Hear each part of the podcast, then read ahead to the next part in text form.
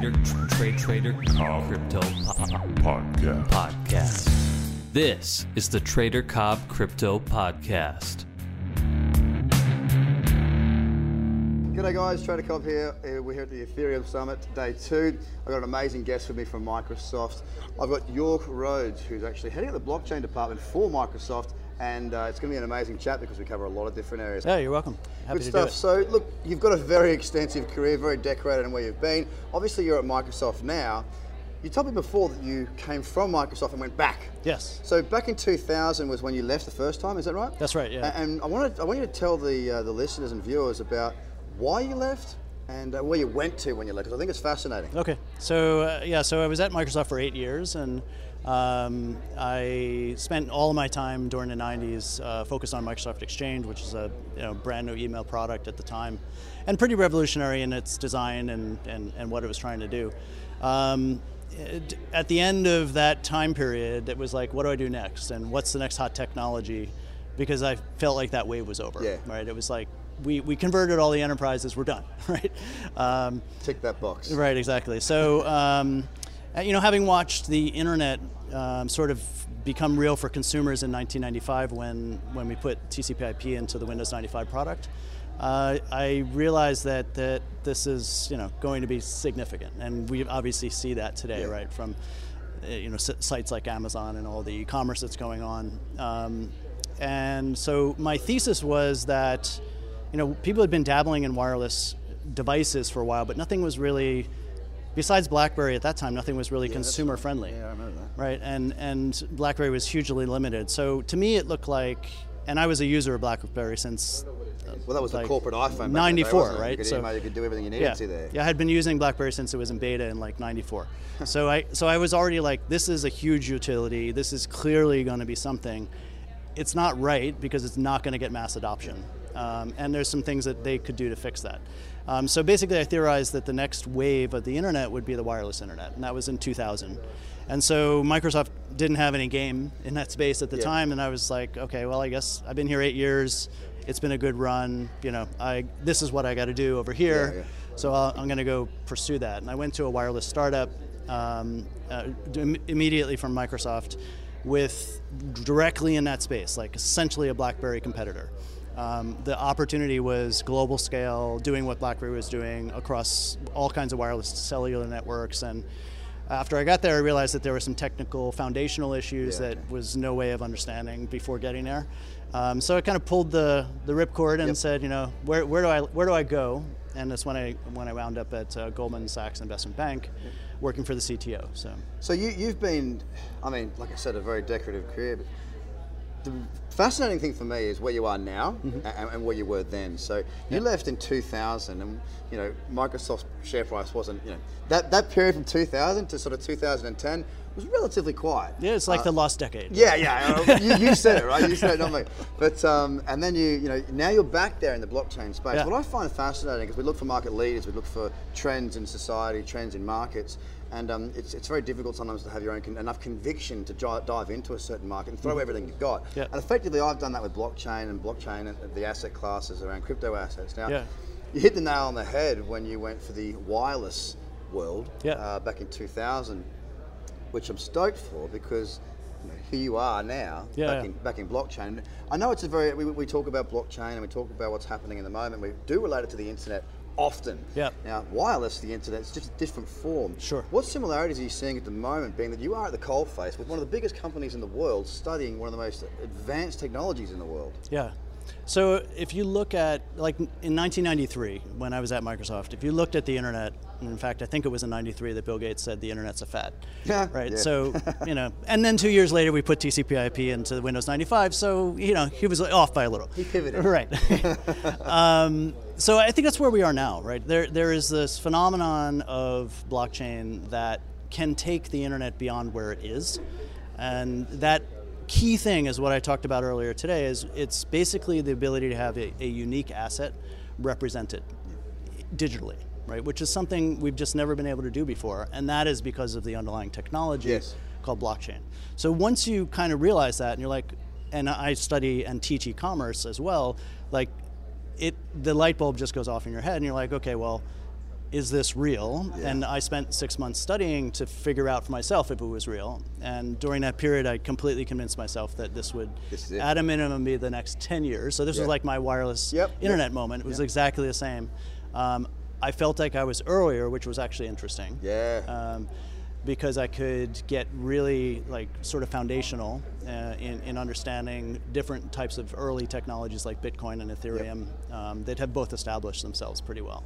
Um, and so it's it's a, it's like I mean it, it is a as you said a, a meme that everybody uses, but it's what we didn't know in 1993 is what we don't know now in blockchain. Yeah.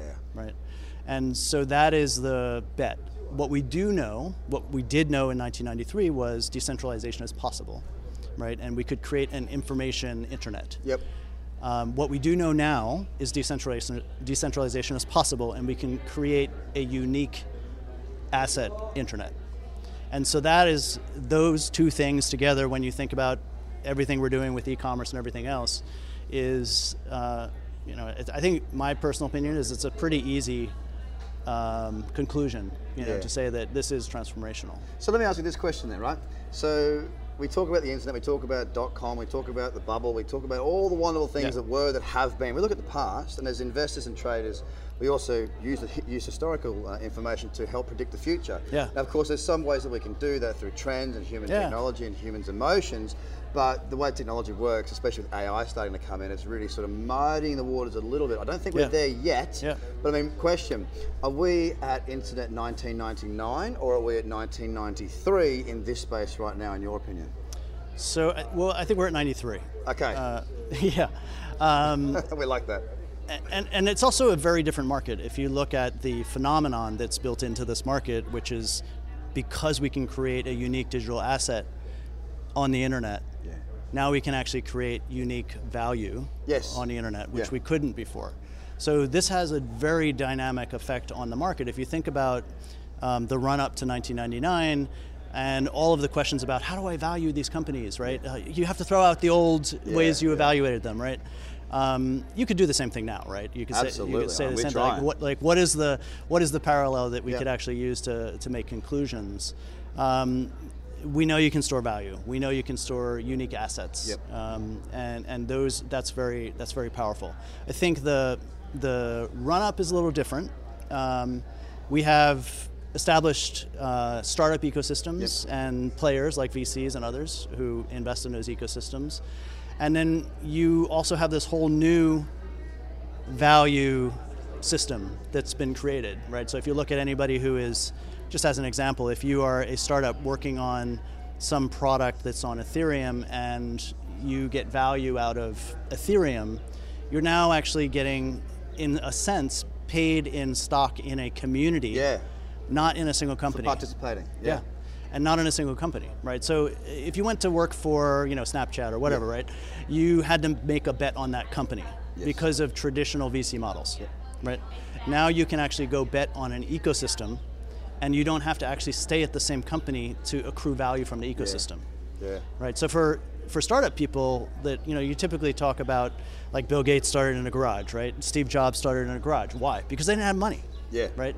You've now got a phenomenon where because of value creation opportunities in this ecosystem, you can actually have startups that are well funded. Yeah. Right. Which is a really interesting, different it's ahead dynamic. of the game, isn't it? Yeah. Very different. So, so you're with your role at Microsoft and what you're doing.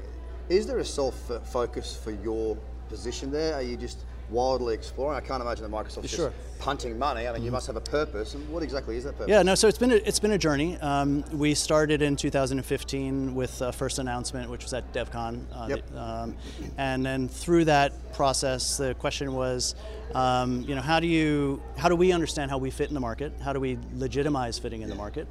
Um, how do we make sure that we're not squashing people unnecessarily? Um, and so that guided like just being in the market and studying the community and you know being friendly with the community. Um, being in the community, Well, being es- accepted essentially, right? and getting accepted, right? Yeah. So you had to have credibility, and you have to take away the fear factor, right? Yeah. Because, you know, if you go back to the '90s, people would look at large companies and say, all they do is scoop up all the small ones, right? Yep, yep. Um, I think that certainly Microsoft understands the value of open source at this point, right? We also are one of the biggest contributors to GitHub open source projects, so. Um, we have a different ethos, right, um, than that. Um, sometimes you have to help people understand that. So, so we have made investments over the last couple years in engineering technology to help move these great open source technologies closer to adoptability by enterprise. Okay. Um, and so we're not actually going and saying we're going to create a ledger. We're saying we'll put enterprise tooling around a ledger so that enterprises can use it, so they can actually cross the chasm much more quickly. So you're So- helping business to understand, you're connecting maybe the old with the new, Yeah. in a sense, Yeah, and yeah. giving them that uh, that bit in the middle, really, putting Yeah. the cogs together and making it an That's right, and that's kind of what we do in the startup community generally. All right, we're trying to take really interesting startups and make them accessible to enterprise. So in the blockchain space, this is no different. So it's a, it's a model that we understand well Yep. over many many years. Um, and in this, obviously, it's a mostly open source community, so that adds an interesting dynamic to it as well, which also has different types of value creation associated with it. Uh, I mean, just if you think about other open source communities, this is an open source community that's self-funded. Yeah, that's very We never had that before. Yeah. Right. So there's some really interesting different dynamics in this space than there were. So Microsoft's journey is really just beginning. I think as is everyone's. Um, Yes, of course. Even though we've you know we've been investing in this space for three years from a tech perspective. Um, we actually just launched a product this week, which is uh, taking sort of the next step, helping enterprises um, speed time to value um, for them, because if they can speed time to value, then they'll cross the chasm more quickly. Quickly. And it's a fast moving space. Um, It, it is, it is. And so what I talked about today actually was um, not the product, I talked about tokenization in general and Yes. the concept of digital uniqueness and what that means. Um, and I think that is the next, uh, I feel like that's the next step in our journey, is how do we now, because we've gotten to where we are, now we can sort of say, okay, well, digital uniqueness has to be part of our future. What does that mean? and what does it mean? Will there be a Microsoft token? I, well, I don't think there will be a Microsoft token. Although my, my CTO Have wanted ask. to, my CTO was uh, jokingly wanted to launch one last week when we announced the product. Um, better, like more uh, sensible minds told him not a good idea. and listen, you, you talked about your uh, your experience at Goldman Sachs. Yeah. I mean, assuming you've still got some tentacles back into that area, uh, are you seeing the same? Like, are the conversations being had within the Vampire Squid layer Mm. uh, positive, negative? How, how do you see the broader business community and, th- and that world of uh, very large finance? Yeah, yeah. Uh, that we looked at it maybe being threatened by the creation of crypto assets. How are they taking it on board? I mean, look, if, if you don't, if you haven't been speaking with, you don't know. Yeah. How, how are you seeing them develop within that space right now? So is most it of- scary or is it positive? I, I think it's gotten to a positive point. Okay, good. Yeah, yeah. So I think um, the most large enterprises that are in the space, publicly like Goldman and J.P. Morgan, um, they've been they started out on the journey saying, how can I g- get advantage from this in my back office? Yes. Right? How can yes. I you transact know, faster, send money exactly across borders quickly? Exactly. Yeah. Right. How do I cut out middlemen where I don't need them? How do I get more efficiency? And so that was how they sort of cut their teeth. Yes. And I mean, Goldman now, for example, has just announced that They've just said it. They publicly they're announced, launching yeah. a, a desk, right? So, um, Which is great. you know, so that we, we think that, people in the community, when you see signs like that, it's you know the institutional money is going to start It's coming, on its way. um, and the technology is sound. Um, you know, it's just a question of what do we do with it? You know, it's like make your future. You have an opportunity. Execution model, what is it going to be? Yeah. Well, we've got the big brains in the space right now. There's been a lot of talk of uh, the biggest sort of brain drain of Silicon Valley ever into the It's blockchain pretty amazing, community. yeah. Which I mean, I speak to people that talk about the issues of, oh, you know, you see these silly arguments about the mining's wrecking the world, all these negative things. You think, well, look, we've got the best brains in the world, but not just the best brains, but the best brains with a, with a take on let's try and change the way that we live. Let's try and make the world a better place, and let's, Mm-hmm. Let's fix things. Let's not just make money, Yeah. but let's fix things. Put the best brains, the best people in an ecosystem which is evolving so quickly. I think we're looking pretty good. What's your take?